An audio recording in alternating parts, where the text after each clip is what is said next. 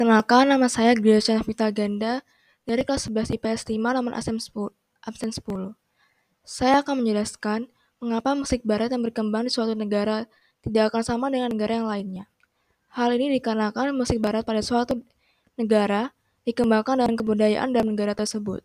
Dan juga setiap negara memiliki kebudayaan yang berbeda sehingga musik yang dihasilkan di setiap negaranya memiliki kekhasan masing-masing. Sekian presentasi dari saya, terima kasih.